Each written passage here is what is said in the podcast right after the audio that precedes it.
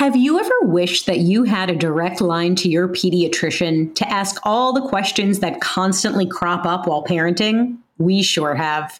That's why we launched the Bites of Health podcast. Every morning, we'll answer a commonly asked pediatric question in five minutes or less. You can tune in while you're making your second cup of coffee or from the school drop off line. So be sure to tune in to Bites of Health, streaming now.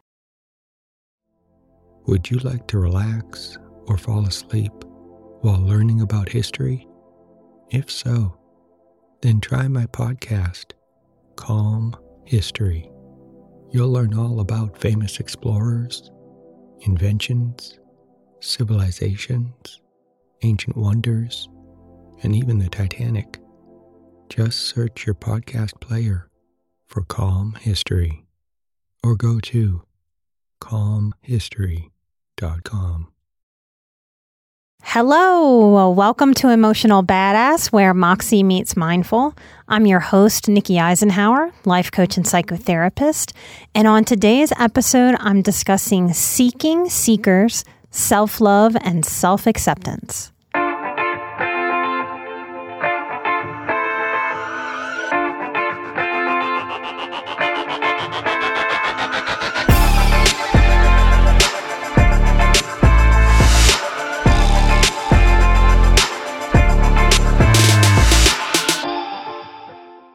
One of our Patreon members asked me what a seeker is, that I use this term all the time, and I do. So I thought it would make for a really good episode to dive into. What is a seeker? Well, the basic definition is someone looking for something or trying to get something. Isn't that exactly why you're here in the first place? Why you tune in to listen to Emotional Badass? Because you're seeking something, take a moment to check in with yourself. What are you seeking? What are you looking for? Have you always felt this? Have you always been this way? Were you born with seeking parts? Is it possible that seeking parts are dormant for a while, depressed? If they were at any point in your life, why and what awakened them?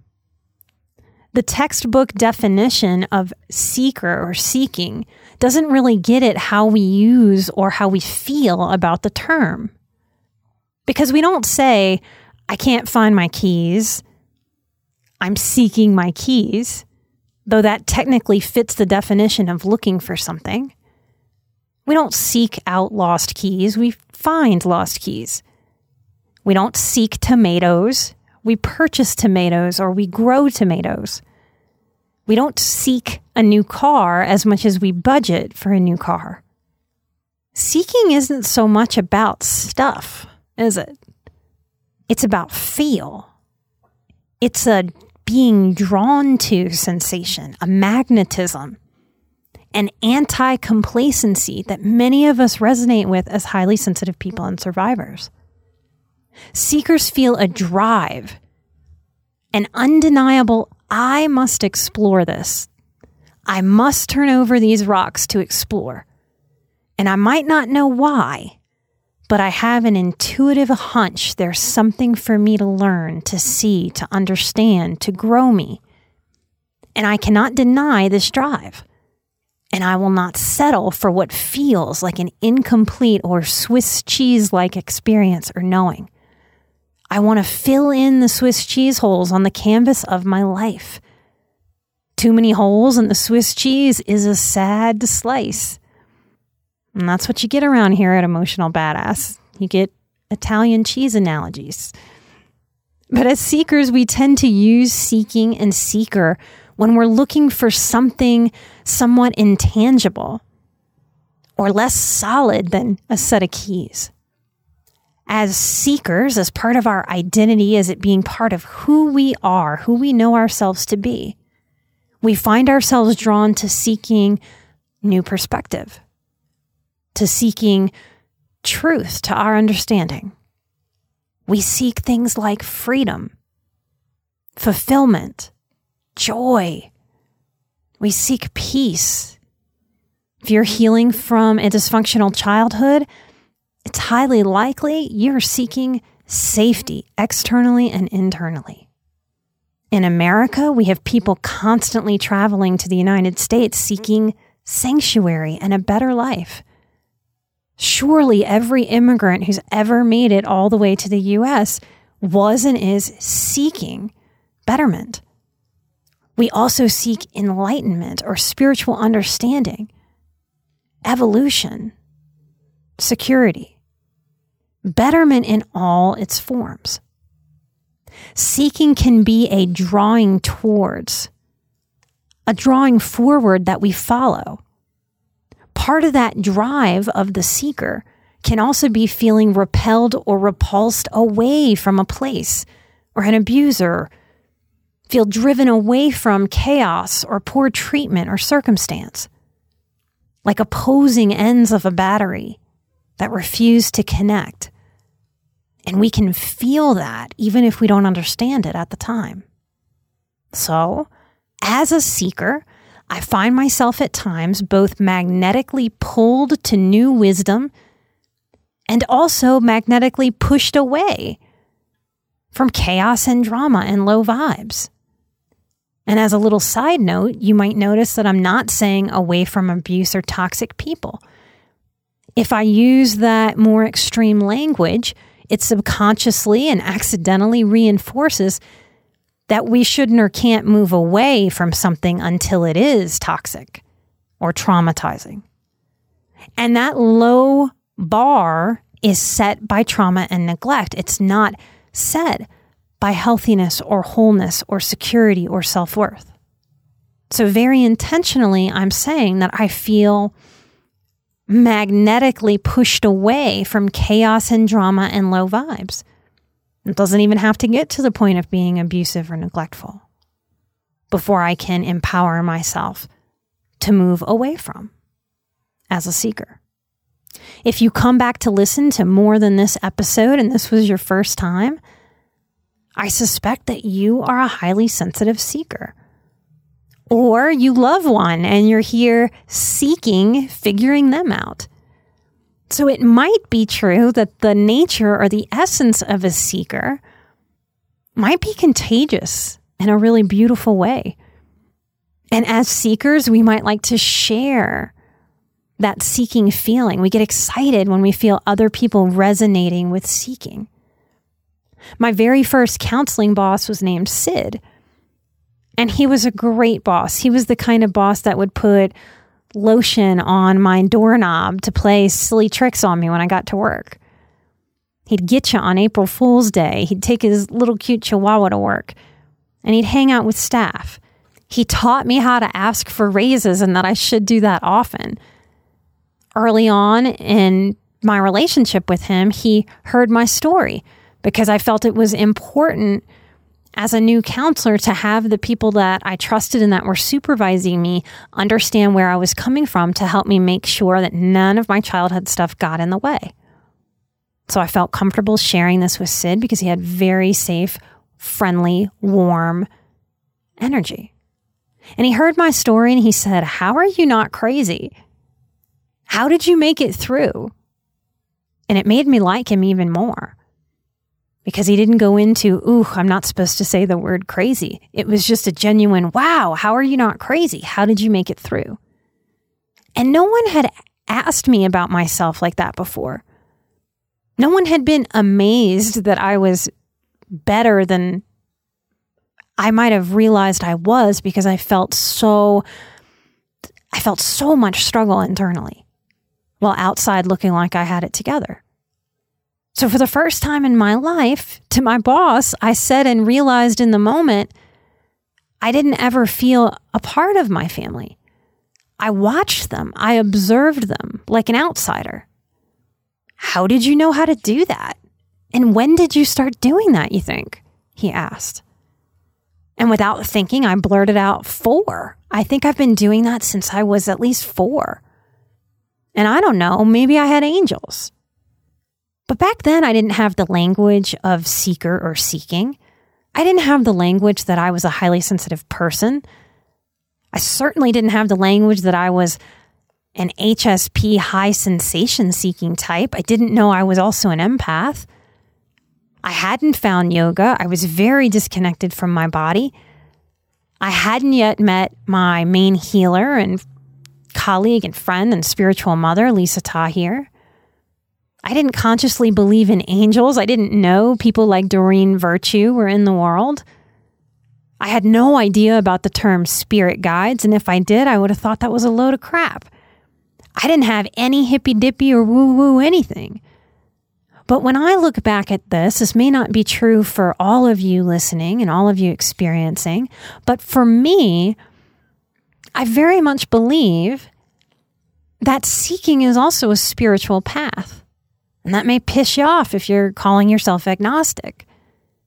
But the seeking has brought me to feel more connected to myself, to this body, to what's good in the world, to understanding energy, the law of attraction, to knowing myself more deeply, to understanding my gifts that I thought originally were things that just made me a weirdo. Seeking has forced me to believe in spirit where once I didn't. Because how else could I just sort of magically align and trip over people that understood me? People that could ask me powerful questions that stay with me for the whole rest of my life, like Sid did in that moment, just being a good boss, being a person who cares. I believe seeking has taken me all the way to Colorado, all the way to meeting Chris, all the way to creating this show. And yes, that has felt like a spiritual journey. In understanding more of who I am and what I am and how I operate and move through this world, I've gotten to know and grow myself with clarity and intention and really grow into what it is to actually love myself and from this knowing and intentional living grew a self respect, a self acceptance that I didn't know I needed, that I didn't know I could have or attain or feel. And seeking got me there. So, what do you think? What do you feel? Are you a seeker? Is there a force inside that drives seeking different forms of wisdom? Consider that peace is a kind of wisdom. And that might be a funny way to think about peace, maybe in a way you've never thought of before. Joy is a kind of wisdom. Empowerment is a wisdom. Self respect is a wisdom. Are you a survivor that's seeking to thrive? Then you are a seeker. I feel a love for my seeker parts now part of the process for most of us, I believe, takes us through being angry or resentful of our seeker parts. Because we're tired if we had chaotic, neglectful, traumatic childhoods. We're tired and we would like the answers and the therapeutic work to just kind of fall from the sky. When I worked through the grief and frustration and resistance of being a seeker because it made me different. It made me feel weird than the family I was born into, than the friend system that developed around me in a haphazard, non intentional way through junior high and high school and even early college. I was tired from complex PTSD. But in getting to know who I am by listening to the drive of my seeker parts that guided me to all this knowledge and wisdom, that has been so hard earned and so worth it, I started to feel a release and a relief because it started making sense almost on a cellular level that I no longer had to fight who I was. And in accepting that I'm a seeker, I can better take care of this part of myself versus fight her. When I'm tired and it's time to veg and no longer seek, when it's time to let go, to stop, to be content, to practice enoughness in any given moment or any given day. I know that that's a very important part of me that I can't just smush down and tell to shut up. I have to honor that seeker part and teach her, hey, you can take a rest. Because I trust that the answers And the wisdom is coming because I don't give up until I get what I need. My seeker parts wouldn't allow me to. From that trust comes a relief because I don't have to force this work any faster than it comes. Would you like to relax or fall asleep while learning about pivotal moments in history? If so, then try my new podcast, Calm History. It's a time machine of tranquility, filled with immersive and fascinating stories from history. Prior episodes include The Pilgrims, Marco Polo, Henry Ford, Joan of Arc, Jackie Robinson, Klondike Gold Rush, Ancient Greek Olympics, Easter Island, and the Great Pyramid of Giza. There's also a six part series about the Titanic. Just search your podcast player for Calm History or go to calmhistory.com. There is nothing desperate about seeking. And that might be why you're mad at seeking parts or frustrated our trauma histories can make our seeking feel desperate. I hope today's episode helps you look at your seeking part, helps you own it if you are a seeker instead of being confused or stressed out by it. I hope in embracing your inner seeker that you commit to neither pressuring yourself to get there any faster than you can in your healing, that you commit to feeling safe as a practice, secure and trusting that all you seek is waiting for you. It's there. What if you allowed yourself to believe that healing is absolutely available to you? You just can't rush it. Because the second you start to rush it, you throw your nervous system into fight or flight, stress response. Those of you who are exhausted, you fight your own adrenals and invite adrenal fatigue with that pressure. So, part of the trick, if there's a trick, might be to trusting the depth of, of how much you're a seeker. And when you trust that, you don't have to rush, you don't have to pressure. You can support yourself by saying, I will get there when I get there. What is there today to enjoy? And if I go super spiritual and deep with you, what if all you seek is truly already inside of you? It's there, it's available. It's like an onion that you just peel little by little to get to the center.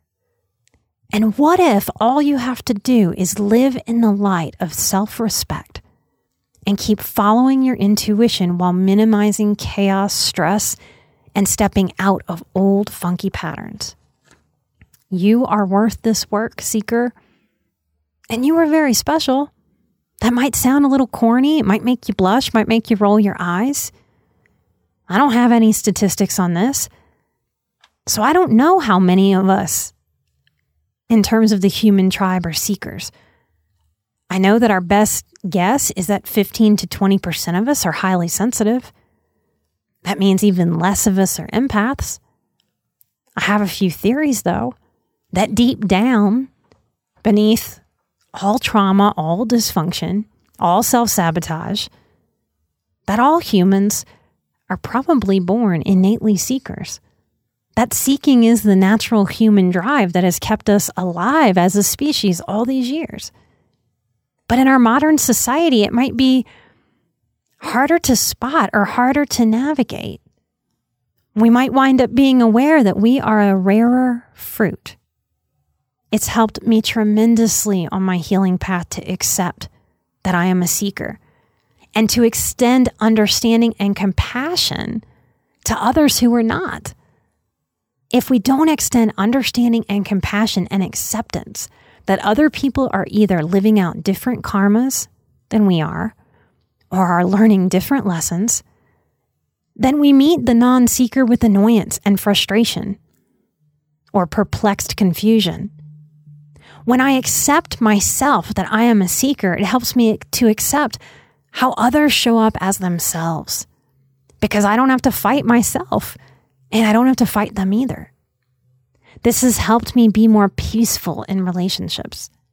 It's helped me choose friendships, helped me know which ones to pursue and hang on to and which ones to let go in the wind. It's helped me all around accept what is about how I experience the world versus the ideals I used to crave so hard or the loneliness that I felt at what seemed like a lone seeker in my family of origin, a weirdo, an alien.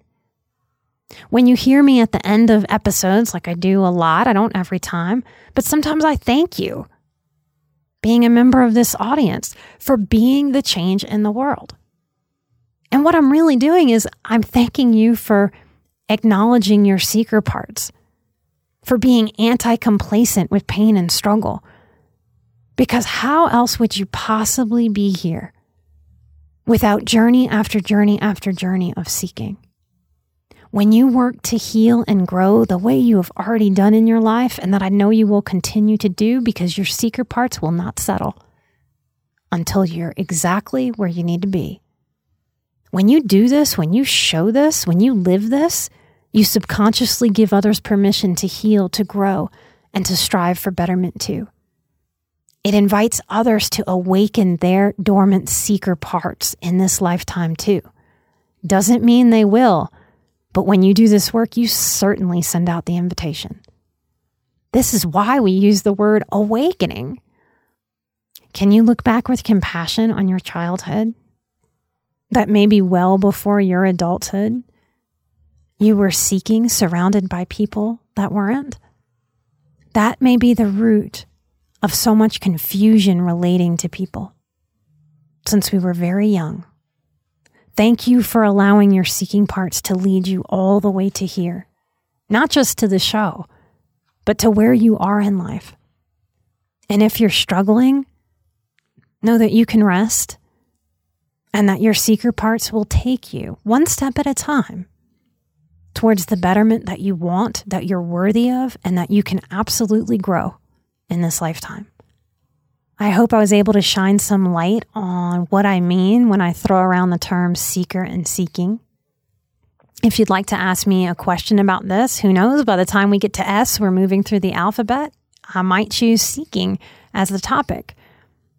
We have met our third goal on Patreon. We've been working hard on it for over a year and a half. So, thank you so much, new patrons who have come on to support us, supporting you we do donate 10% of our Patreon. In the coming months, we'll have another Patreon Pay It Forward where we will give 10% forward. When you come to Patreon and support us with the cost of a cup of coffee, what you're doing is you're voting for this show to stay commercial free. Our Patreon supports all the production that we put into the show. And most podcasts that you fall in love with add commercials, right? We are committed to not doing that. So we thank you so much for being a Patreon producer of the show. By the time this episode releases, I will have answered your questions on the April monthly Patreon live stream. We're on letter C.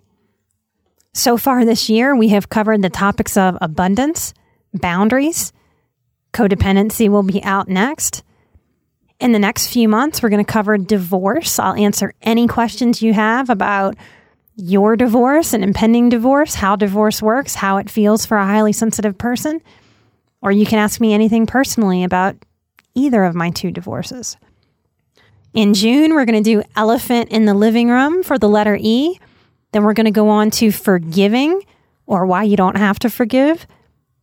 Then we're going to talk about goals in August. So come submit your questions. It's at the $10 level on Patreon. You can find us at patreon.com backslash emotional badass. And part of what you get is a shout out when you come onto Patreon. You can let us know if you want just your first name, just an initial, or if you want to go for the full shebang and release your whole name, you can let us know. I want to thank Janelle, Kate, Sarah, Amber, Kelly, Jennifer, Leah, another Kelly with a Y. The last one was with an I. And I want to thank Ariana and Jenny. We really cannot do the show without you. We put so much into it, managing the social media for the show, the audio.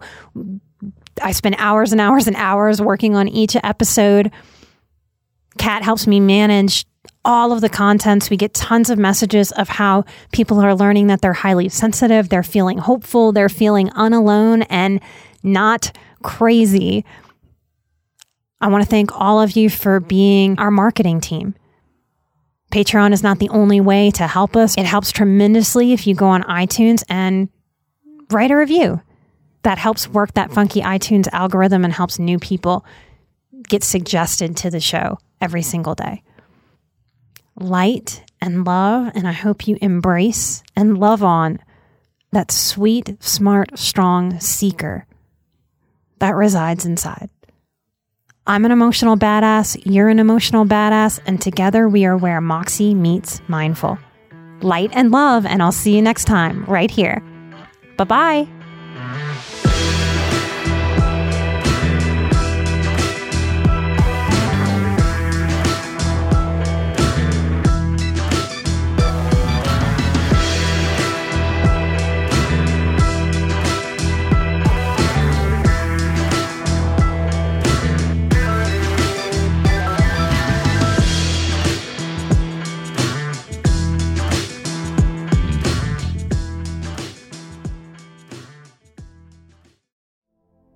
Would you like to relax or fall asleep while learning about history? If so, then try my podcast, Calm History. You'll learn all about famous explorers, inventions, civilizations, ancient wonders, and even the Titanic. Just search your podcast player for Calm History or go to calmhistory.com.